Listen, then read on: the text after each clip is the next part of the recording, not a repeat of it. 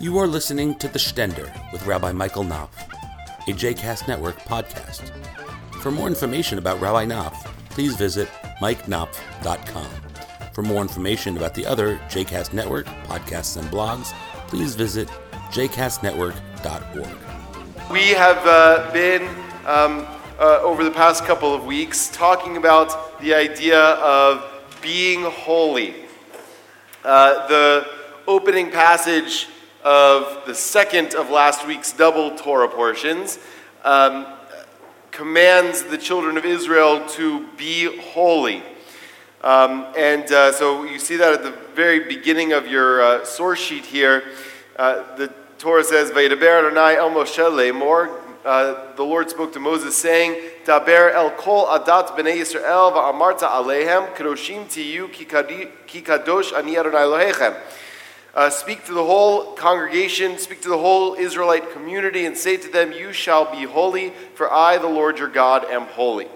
Um, and uh, we thought we would talk about this idea of being holy um, uh, over the course of a couple of weeks uh, because it encompasses more than just an idea that is contained in last week's Torah portion. Um, in some ways, it encapsulates the uh, essence of the entire book of Leviticus, the entire book of Leviticus, in which we're in the middle uh, right now, deals with issues of holiness, holy space, holy time, holy people. Um, we saw that in our Torah portion today, dealing with really all of those aspects. What, um, what you should do in the holy space of the sanctuary, what uh, the holy people, the priests, how they should operate, what what the rules governing them should be, uh, dealing with holy time and the holidays and things like that. So, in some ways, the whole book of Leviticus is about holiness. And so, it, uh, I thought, was worth spending a little bit of time unpacking what this idea of holiness is, what we mean by it, because my sense is that if you pulled, you know, nine out of ten people on the street um, and you asked them, you know, uh, do you know the word holy? They would say yes say, okay, so what does the word holy mean? Most people would have no idea what the word holy means or would struggle to come up with their own definition of holiness. And that's true, I think, even of people who um, uh, self identify as religious people um, have struggle would probably struggle to come up with a uh, coherent definition of what holiness means. And so, you know, we use this term holiness a lot in Judaism, and religious people generally use this term holy and holiness a lot. Um, but we don't usually talk a lot about, we don't usually unpack that term and say, okay, so like, so what does that mean really? And also, what does that mean for me, for my life? How does that alter the way I might see the world or look at myself or see my relationships with other people. And last week, we talked about holiness as uh, the rabbis say, kadoshim tiyu, which means you shall be holy. The rabbi said, it, they interpreted it as prushim tiyu, you shall be separate. You shall separate yourselves. We talked, we talked a little bit about what it means to be a people, uh, to live a life um, of, uh, of separateness, not of separation, but of separateness, apartness, otherness, looking at the world uh, through, uh, through a lens that may not always be about what's popular, but is focused on what's good and what's right. That's one way of looking at holiness, I think.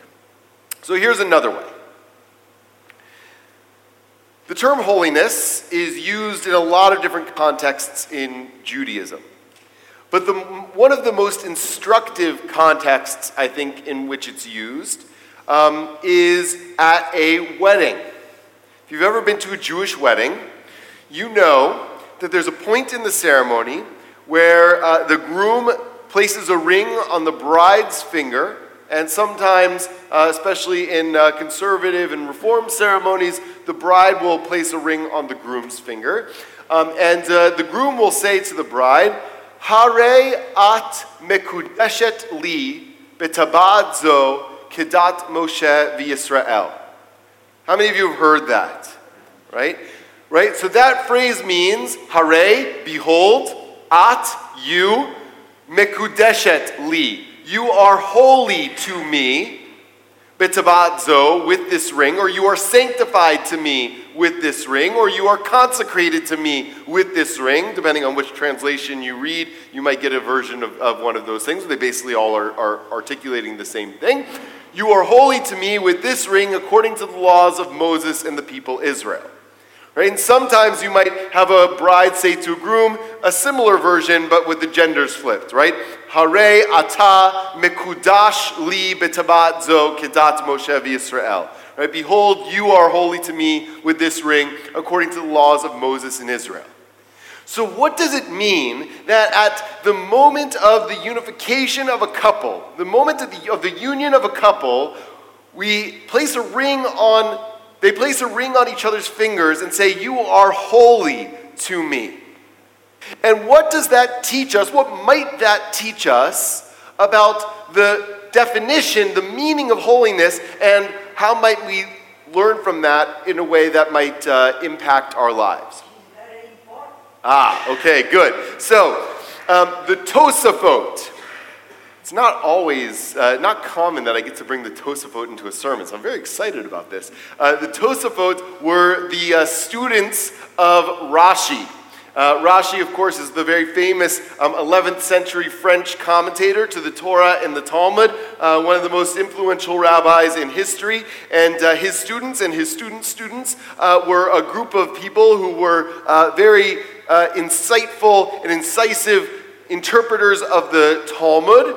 Um, and their interpretations and commentaries were codified together into a collection that is known as the Tosafot. The Tosafot is like the additional ones. It's the same root as Musaf, which is the additional service, right? So that's the Tosafot. They were uh, commenting on the Talmud, and they were commenting on the part of the Talmud that talks about the marriage ceremony, where we give, a, where the groom gives the ring to the bride and says, "You are holy to me." And they say the expression "Hare at mekudeshet li," you shall become holy to me, means you shall be dedicated to me forever. The basic meaning of the term become holy to me, mikudeshetli, means special to me and reserved for me. So plug that definition back into the text from the Torah. God says to the Jewish people, You shall be holy to me for I, the Lord your God, am holy. And what might God be saying there? I think God is saying, I want you to go steady with me because I'm already on board with going steady with you. Marry me because I already want to marry you. I've reserved myself for you. I've dedicated myself to you. I've consecrated myself to you. So you do the same for me. You do the same with me. I was thinking about this over this week, and um, what kept on popping into my head, it's really not neither here nor there to the sermon, but I think it's a funny image, um, is if you ever saw the movie Jerry Maguire. Who saw the movie Jerry Maguire? Right, so Tom Cruise um, uh, is uh, like, like leaving his um, market, his uh, sports, uh, uh, sports agency in a spectacular fashion, right? And, uh, and he's, you know, he's like, I'm not going to do what you all think I'm going to do, which is flip out. I just want to know who's coming with me. Who's coming, right? So that's what I was thinking of as I was thinking of this passage in Leviticus chapter 19 of God saying, You shall be holy, for I, the Lord your God, am holy. God is saying, I'm already going. And all I want to know is who's coming with me? Who's going to walk this path with me? Who's going to hold my hand? Who's going to stay with me through all difficulties, bad and good, sickness and health? For richer or poorer, who's coming with me? That's what God is saying here in the opening passage of Leviticus chapter 19. I have dedicated myself to you, reserved myself for you. I am special. I left myself special for you. You're special to me. Will you make me special and reserved for you? So, what does it mean? if we were to accept that invitation, if we were to place that ring on our finger, as it were? What would it mean for us? What would that look like? I think that there are all sorts of things that we are loyal to in our lives, that we focus on in our lives, that we are dedicated to in our lives. Many of us are, are married to our work, to our jobs. Many of us are married to our possessions, to, our, to the things that we own. To our And- cats. Hmm? To our cats. Some of us are married to our cats. Rahmana Litzlan. Some of us are married to our cats. So we're devoted to a great many things in our lives. And you know you're devoted to something if you prioritize that thing or that relationship over anything else. So you might not say to yourself, Well, I'm married to my house. But, you know, your budget might reflect otherwise. Your thoughts and your desires might reflect otherwise. And if you were looking at your life objectively and honestly and saying, Am I really married to my job? Am I devoted to it over all else? Do I spend more time and energy thinking about that, thinking about work, than I do my family, than I do about making the world a better place, than I do about creating communities of justice and righteousness? If I'm thinking about my work, and it consumes my thoughts, and it's what I give myself to, you might not say I'm married to my job, but the reality tells a different story. And so when God says, Marry me because I've reserved myself for you, who's coming with me? What God is saying is, everything else that you prioritize, everything else that consumes your attention and your energy and your resources, put that on the back burner. It Doesn't mean it's not important, doesn't mean you can't have it. Doesn't mean it's not good to be comfortable and to, uh, have, uh, to have a good job and to do good work in the world. It doesn't mean any of those things are bad inherently. It just means what's your top priority? Who are you running with? And why are you running with them? Do you have eyes on the side for something else? Are you doing, or someone else? Are you doing the work that we're called to do in the world, or are you secretly, privately, or overtly wishing you were just doing something else, wishing you were watching Netflix, wishing, wishing you were back at work? That's the essence of it. That's the essence of what it means to be married, right? That's what the essence of what it means to be in committed relationship with somebody is that you prioritize that person's needs over and to the exclusion of anybody else's needs. That person's needs come first, including often your own. And so then the question is okay, if we're supposed to be in a relationship with God, that kind of relationship with God, we're supposed to be married to God, what does it mean to prioritize God's needs over the needs of others and over potentially the needs of our own? What does God need? Which is an interesting question when you think of God as a omnipotent, perfect being. God, in that framework, doesn't need anything. But our tradition says otherwise. Because if our rabbis are correct, and if the message of the Bible is true, that ultimately God is one, which is, we say it every day, Shema Yisrael Adonai Eloheinu Adonai Echad. God is one, which means that God encompasses all of reality. God encompasses the totality of this world, which means God encompasses every other human being and every other living thing on this planet, indeed, every other non living thing on this planet as well. And when any person or creature or aspect of our world or of our universe is diminished, then God is diminished. If anybody is oppressed, then God is oppressed. If there's an injustice perpetrated to any person or group of people, then that injury also impacts God. It also impacts everything that exists.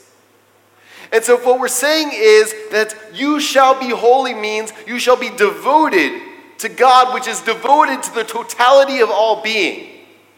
That it means that first and foremost, the direction of our priorities, what we are giving ourselves to, if we are to truly be a holy person or holy people, is to fashion lives and communities of love and justice, of goodness and compassion, of righteousness, of wisdom. That's what it means to be married to God. To set above and beyond your top priority the direction of your focus is to create those kind of communities, that kind of life, that kind of world. So, in uh, the JPS Bible commentary, Torah commentary on Leviticus, Baruch Levine says it like this. He's talking about the concept of holiness in the Bible. And he says, The gulf between the sacred and the profane was not meant to be permanent. Command to achieve holiness, to become holy, envisions a time when life would be consecrated in its fullness and when all nations would worship God in holiness. What began as a process of separating the sacred from the profane was to end as the unification of the human experience, the harmonizing of man with his universe and of man with God. In other words, the process of becoming holy of giving ourselves over to relationship with God, of going with God, like Jerry Maguire, is to give ourselves over to the service of all of humanity, of all of existence, because that cause is God's cause. The well being of all human beings and of every person in our community and of all living creatures and everything in our natural world is God's well being. And so when we commit ourselves to being holy to God, because God is holy to us, to consecrate, to dedicate ourselves to marry God, as it were, then what we're doing is aligning ourselves with that unity of all being. And the more we do that, the more each and every one of us as individuals and us as a community, the more we do that, the greater the power and the magnetism of that unity becomes. So that as we align ourselves with God, as we walk that path hand in hand with God, as we marry God, it becomes increasingly possible for other communities to join in the same, and for the next community to join in the same, and for other nations to join in the same and for the entire world, the entire planet to be aligned in peace and in harmony and in justice.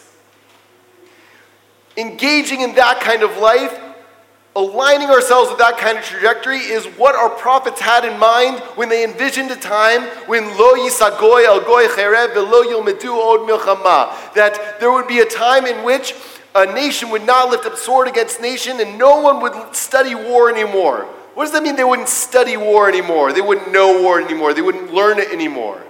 Because that's not where their focus is. That's not where their thoughts are. Their thoughts are with aligning themselves with the unity of all existence, which means supporting and sustaining and loving and making just the lives of everyone around them. And that's why the prophet Hosea, in identifying, and this is not a new metaphor that I'm giving for a relationship with God. Our prophets and our rabbis have been talking about this metaphor for centuries and millennia. And the prophet Hosea envisions the relationship with God and the people Israel as a marriage. And he says, This is what God would say under the chuppah. Ve'erastichli le'olam. Ve'erastichli betzedek uvemishpat uvechesed uverachamim. Ve'erastichli be'emunah ve'yadat et Adonai. And I will espouse you forever. I will be holy to you forever. Eternity is part of the bridal arrangement with God. Because when you align yourself with the unity of all being, death does not even take you away from this world.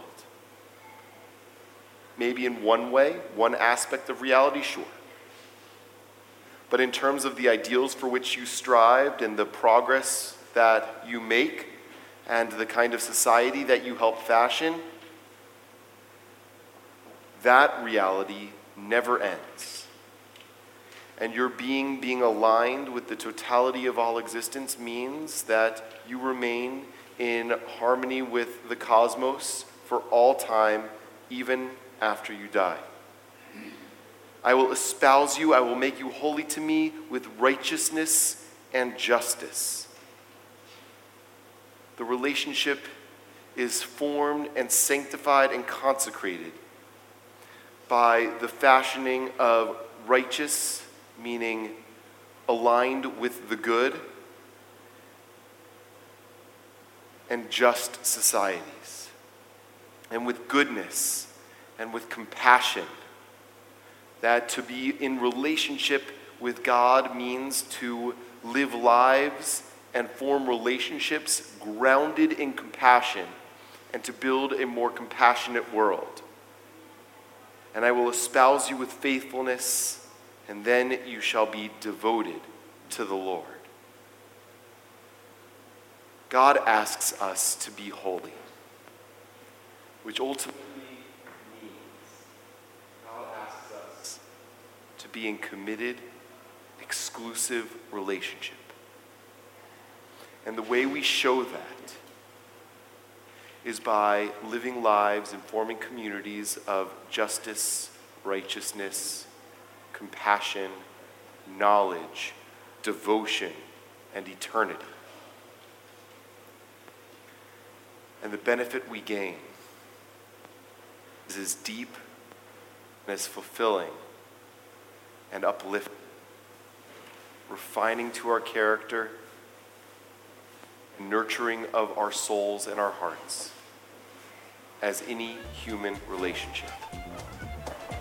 God is holding out God's hand and saying, Who's coming with me? Will you be God's Renee Zellweger? Shabbat Shalom.